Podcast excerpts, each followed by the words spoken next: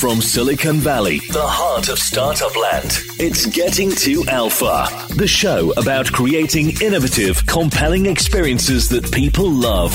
And now, here's your host, game designer, entrepreneur, and startup coach, Amy Jo Kim. Welcome. I'm glad you're here. Today, my guest is one of the most inspiring designers I've ever met. Erin Hoffman is a game designer and fantasy novelist with a passion for social activism and projects with a purpose.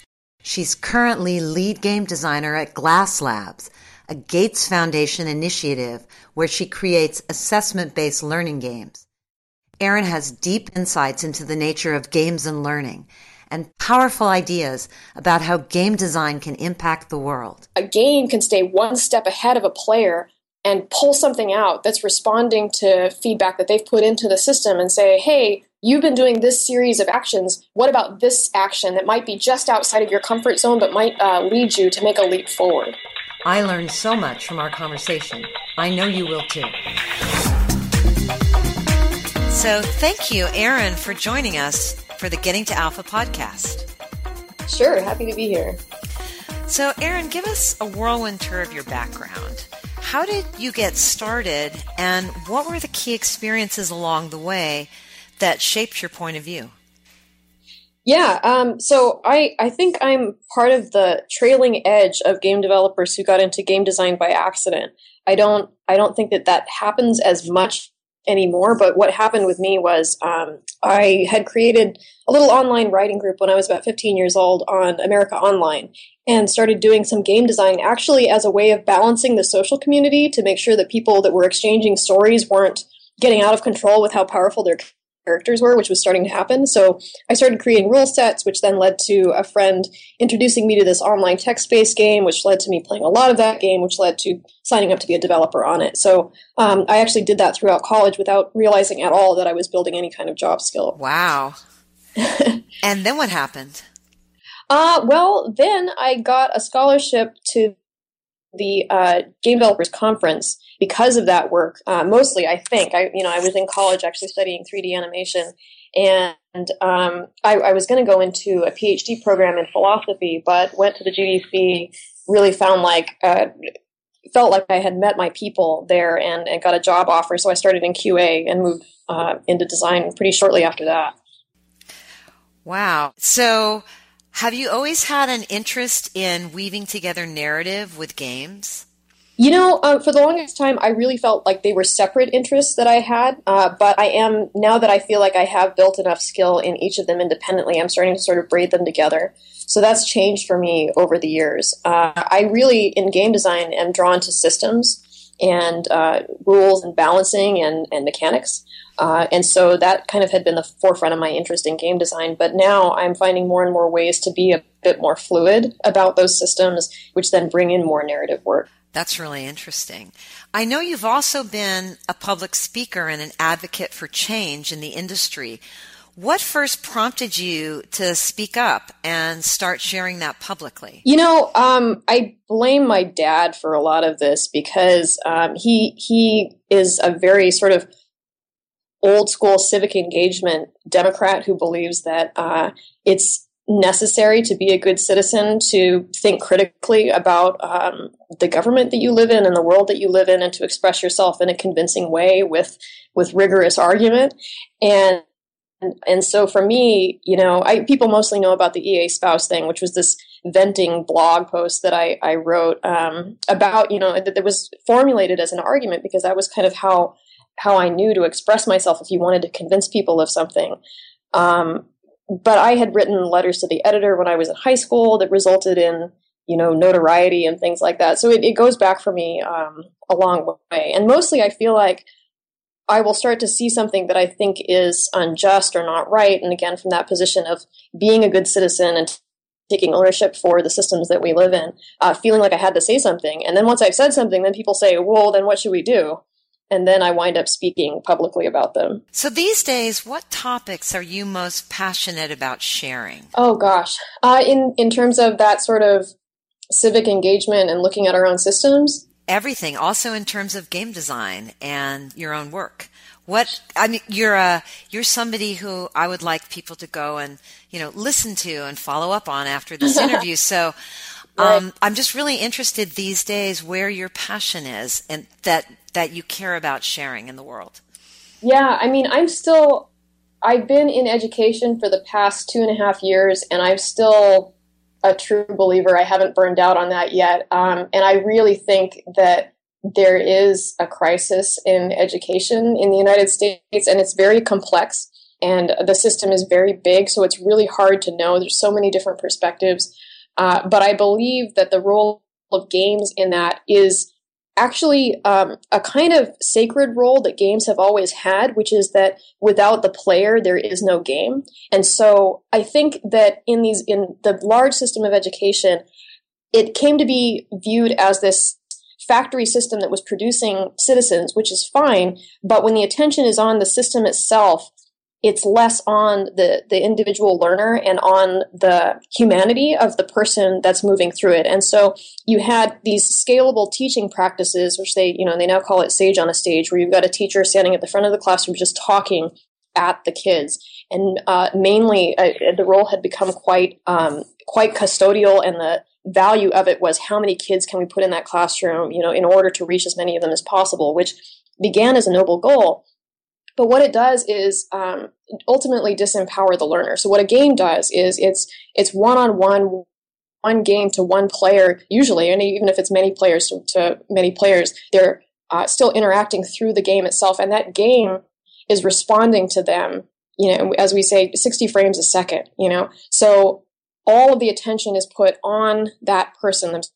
And I think this is a transformation for the way that learning can be done. So what I want is for game designers and people who have a game design inclination to start thinking about how the systems that they make in software are responding to the humanity of the player that they encounter, which I think that they inevitably do. It's just that we don't really sort of um, become metacognitive about this and think about what it means. But in learning, it means that a game can stay one step ahead of a player and pull something out that's responding to feedback that they've put into the system and say, hey, you've been doing this series of actions. What about this action that might be just outside of your comfort zone but might uh, lead you to make a leap forward? And so I think that game designers have a tremendous amount of potential that is um, untapped to, to really change learning. That's fantastic. yeah, sorry. I know I, I, I have to like temper back my my passion for it actually because I've I've become such a deep believer in this and in like the unexplored frontier of games that we can potentially make to address a lot of these things. I couldn't agree more. cool. And we should talk about that more another time. Um, yeah, yeah, your background in, in neuroscience, right, which is just also is beginning to fuse together with this world. Absolutely. And uh, at Shufflebrain, we've done a lot of work with educational gaming over the last few years. Mm-hmm. And I just, I could not agree more. And the time is now. So thank you. Thank you for your rant. It was awesome. yeah. Um, so you've also, Erin, um, been at quite a few companies. Uh, you said originally as a QA person, but then as a designer, in particular system designer and, you know, overall game designer. So what are some common mistakes that you see first time creators, students or, you know, new people that come into companies you work at? What are some of the mistakes you see these first time creators make in the early stages when they're designing and testing their game ideas? Oh, yeah. Um, the most common is to do too much work before you put something in front of a player, uh, by far. And so, um, what what I often see, especially from younger designers, be basically if you're creating as a young designer, if you're creating a game design document that is longer than five pages, you're probably already on the wrong track. And so um, that's that's what I would say to people who are kind of just starting out: is don't do too much for thinking or forward development. And even if you're working in software, to kind of get too attached to uh, the assets that you're putting into the game before you're seeing the basic interactions of how players um, are relating to your game. You have to get it in front of players as soon as you absolutely can. And you have to know that it's going to be terrifying and horrible. And then you have to know how to look at their interactions with this very, uh, you know, nascent piece of software and understand where the promising interactions are and what needs to be changed about it. Awesome.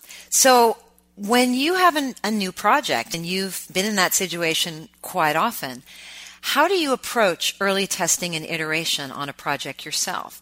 How do you decide which ideas to pursue and which to filter out? Talk us through your process. Oh gosh, yeah. Um, well, so I, I, can tell you from an education standpoint. I can tell you separately, sort of my, myself personally uh, as an artist. How how would you which so one do you prefer? Let's let's do both because I think the difference will be very illuminating. okay, okay. So um, from an educational perspective, we at, at, Glass Lab we actually have a really rigorous process. We we decide what kind of game to make, uh, and that has to do with what is not present in uh, the market, which it actually is huge. Because to be frank, there's just not very many really good educational games out there, and so we have a lot of possibility. So we we say, okay, what is something that is not already covered by a great game? So, for instance, we're not going to do fractions because slice fractions is great. We're going to stay out of the path of stuff that we think really works. Uh, and then we're going to talk to teachers and ask them what they're struggling to teach in classrooms. And that usually helps us triangulate towards a competency that is very dynamic.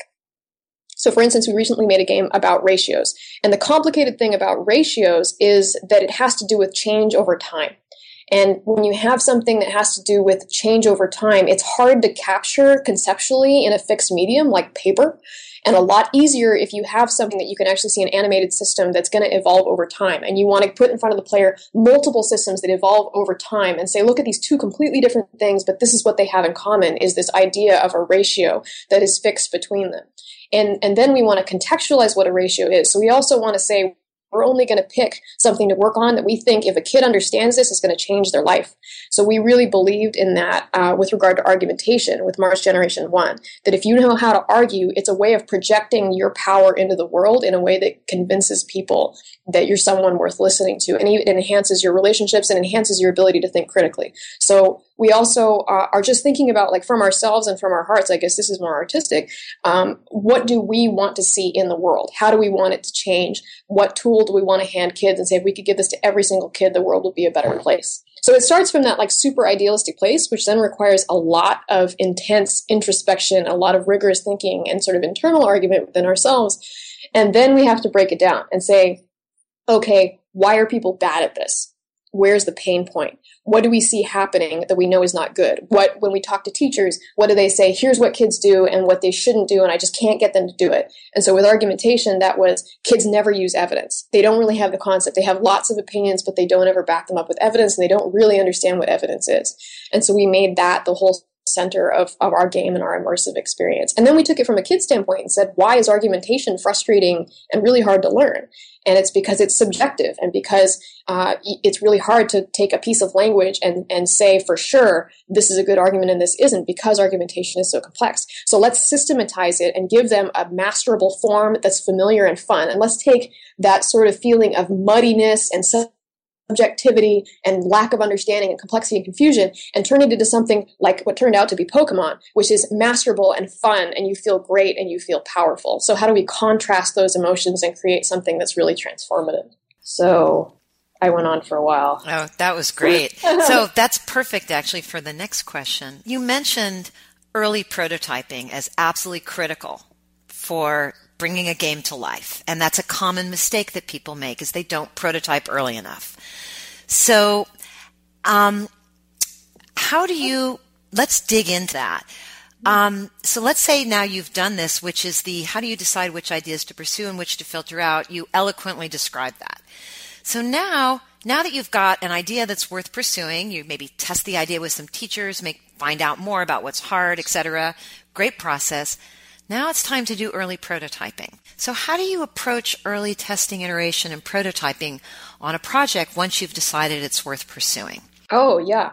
Um, you know, I lean heavily on existing mechanical structures. So, it depends on what you're trying to make. If you're trying, to, mo- most of the time when we're making a game, we are stepping forward something else that we're already familiar with.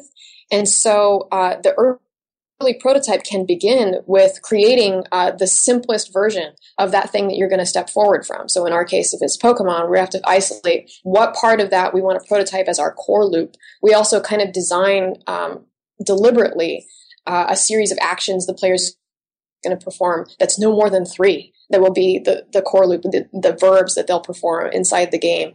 Um, and then we create the the simplest version of that that we can, and we put it right in front of players. So a lot of it has to do with um, not letting your eyes get to be too big for your stomach because that's another really common problem is just completely underestimating how complex these games are um, and there's an exercise in you know for that that i've heard john romero give to programmers over and over which is to remake pac-man from start to finish and every single feature and usually when you think it's done it's not done because you haven't done the scoring because you haven't done the leaderboard every single detail and so um, that that experience will lead you to appreciate the core loop design process of the game because you'll realize if you really want to execute something well, it has to be really narrow and deep if you're ever going to get to polish it. So you can um, design that three loop process, which can be based on another game. You can uh, design a, a, core loop that's based on Tetris, or a core loop that's based on Pokemon, or a core loop that's based on even uh, Call of Duty. Isolate what you think the core of that game is, and then build uh, a prototype experience that performs that and tries to give you the same feeling that, that that larger experience does. So, for those who aren't as familiar with game design, um, talk a little about what you mean by core loop. It's also a term that game designers use in different ways. That's right. Yeah. I, I use that term a lot. Um, it's one of the fundamental um, techniques that I teach people is to build and focus on a core loop. I learned that from game design. Oh. Um, but so, what do you mean by a core loop? What's in a core loop? So, I so what I think of as a core loop is a um, a set of usually three, sometimes four, but no more than four actions that the player will perform uh, in order to um, as a fundamental interaction of the game. And where this gets tricky and theoretical is is what you call an interaction, you know. And and I'll say that one of the the mistakes that we made with Mars Generation One was not digging deep enough on uh, what uh, granularity of verb we were describing as our core loop. So in fact, our core loop implied a massive game. Uh, and and we didn't see that until we were pretty deep in. So, um, for instance, the, we would call the the core loop in Mars Generation One that you first collect evidence and then you uh, equip a robot, and then you take that robot into battle. And then once you've done that, you do that over and over again, and that's the core of the game. Now, the tricky part about that is that collecting evidence implies an explorable world with evidence that is fun to collect. So there's there are verbs inside of collect evidence uh, and there are verbs inside of equipping robot, you know, even if they're just drag and drop and select. Um, so you can describe all of your actions in terms of pure verbs and then figure out how many verbs you're talking about. So we, we go from a core loop, which would be that collect evidence, equip robot, battle over and over again. And then we say, what are the subverbs inside of that and expand that loop into a kind of machine. Awesome. So what are your top tips and best practices for somebody listening who really wants to do faster, smarter prototyping and iteration. They're building a game or they're building a game like product and they really want to be a good prototyper. What are some of the tips you've learned that you wish you knew earlier? Oh gosh. Um, you know, if I could do it all over again, I think I would look at the major subgenres of games and, you know, basically do a map of the different types of games. Create your own taxonomy for for video games as a whole, and say, you know, there's RTS games and there are storytelling based games like Telltale games. There's World of Warcraft. There's all these different games. Put them into categories and make a prototype of one of each category. Kind of give yourself an assignment. Say, I'm going to make an RTS. What is the core of an RTS? Uh, what are the variations in in RTSs that are out there, and what makes them really different?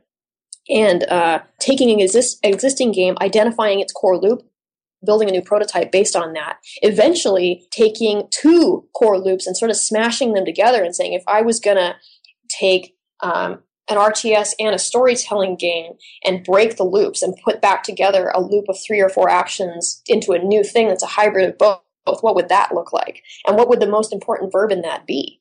That's what I would say. That is great. I like that.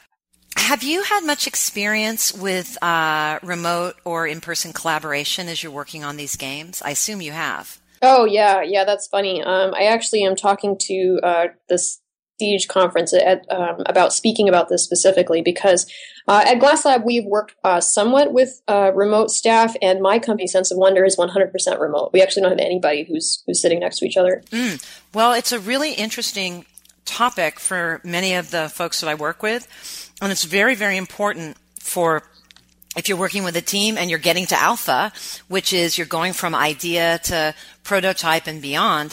So what are some of the practices and tools for remote team collaboration that you've tried that worked really well? And also, what are some things perhaps you've tried that you went, boy, I'd like to avoid that again. Don't want to make that mistake again. What works and what doesn't for you?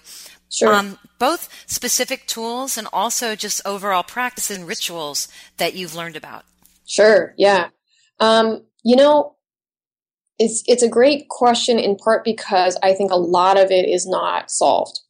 So uh, as I said, we have a, really a quite virtual team now um, at Glass Lab, but and my team is fully remote. As a as a business owner and someone who's a leader in my company, I think a lot about these problems, and I mostly right now see the problems and not the solutions. I think you have to work 10 times as hard to have a sense of company culture. And it's really important to think about what company culture means and how people connect to each other. Because what you're really missing from, uh, from remote is that sort of um, flow state that you can get in when you really know people well. So uh, little things like um, having your team getting to know each other and sharing things about themselves and being vulnerable is extra hard when you're not face to face and you're missing all of those cues.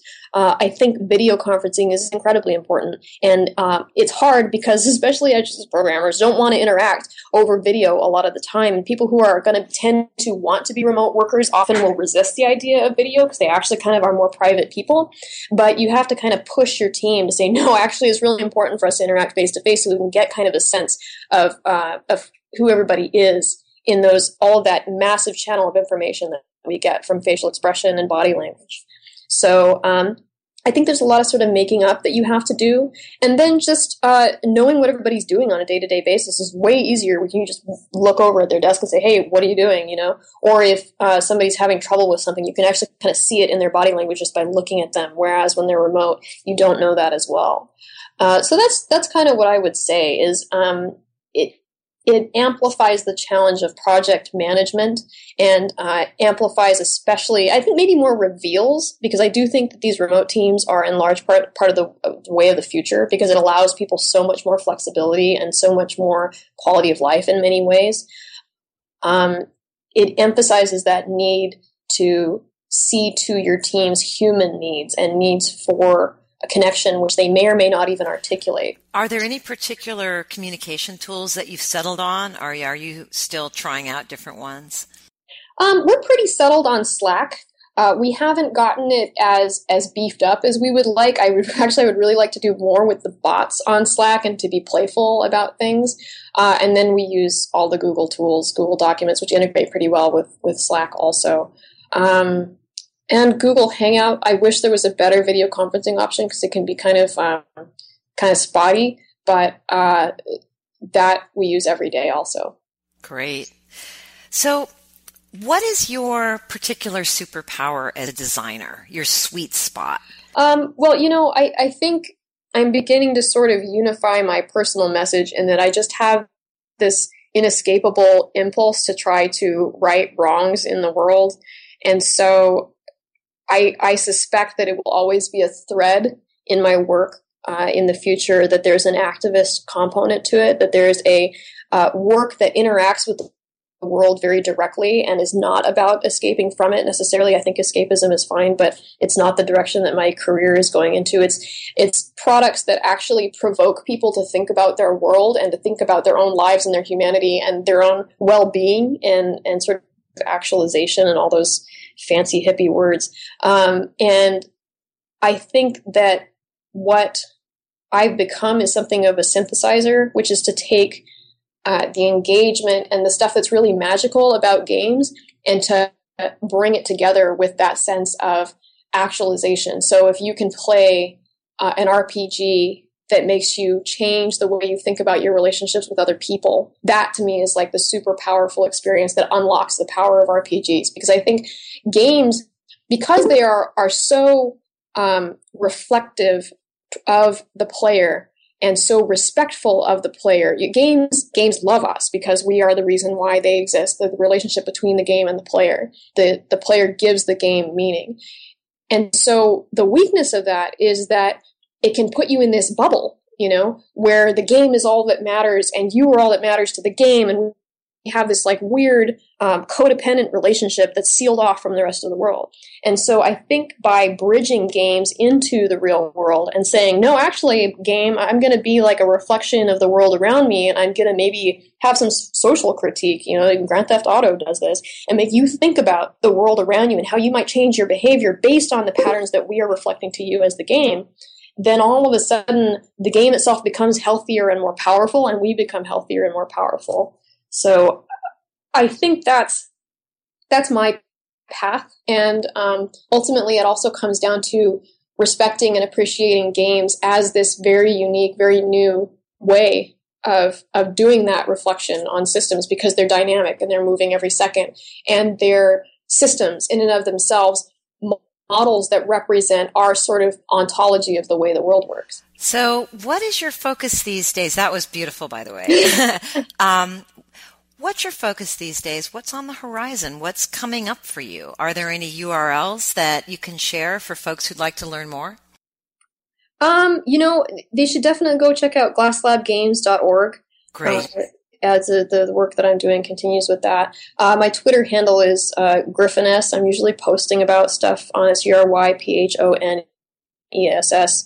Uh, the work that we're doing with Sense of Wonder is still pretty um, in an incubation stage. I will say that my focus, uh, so Sense of Wonder, we you know we picked that term because it was this um, 1970s science fiction term for what it is that science fiction makes you feel, which is this sense of wonder and uh, a sense of the possible, and that's that is the idea that unifies our company. And we're all kind of um, science fiction geeks and uh, science geeks, so I will we would like to be building games that convey that sense of the magical that exists in the real world largely through science uh, in um, simulations and systems based games that are highly emotional. So uh, we're very interested in conservation and ecological simulations.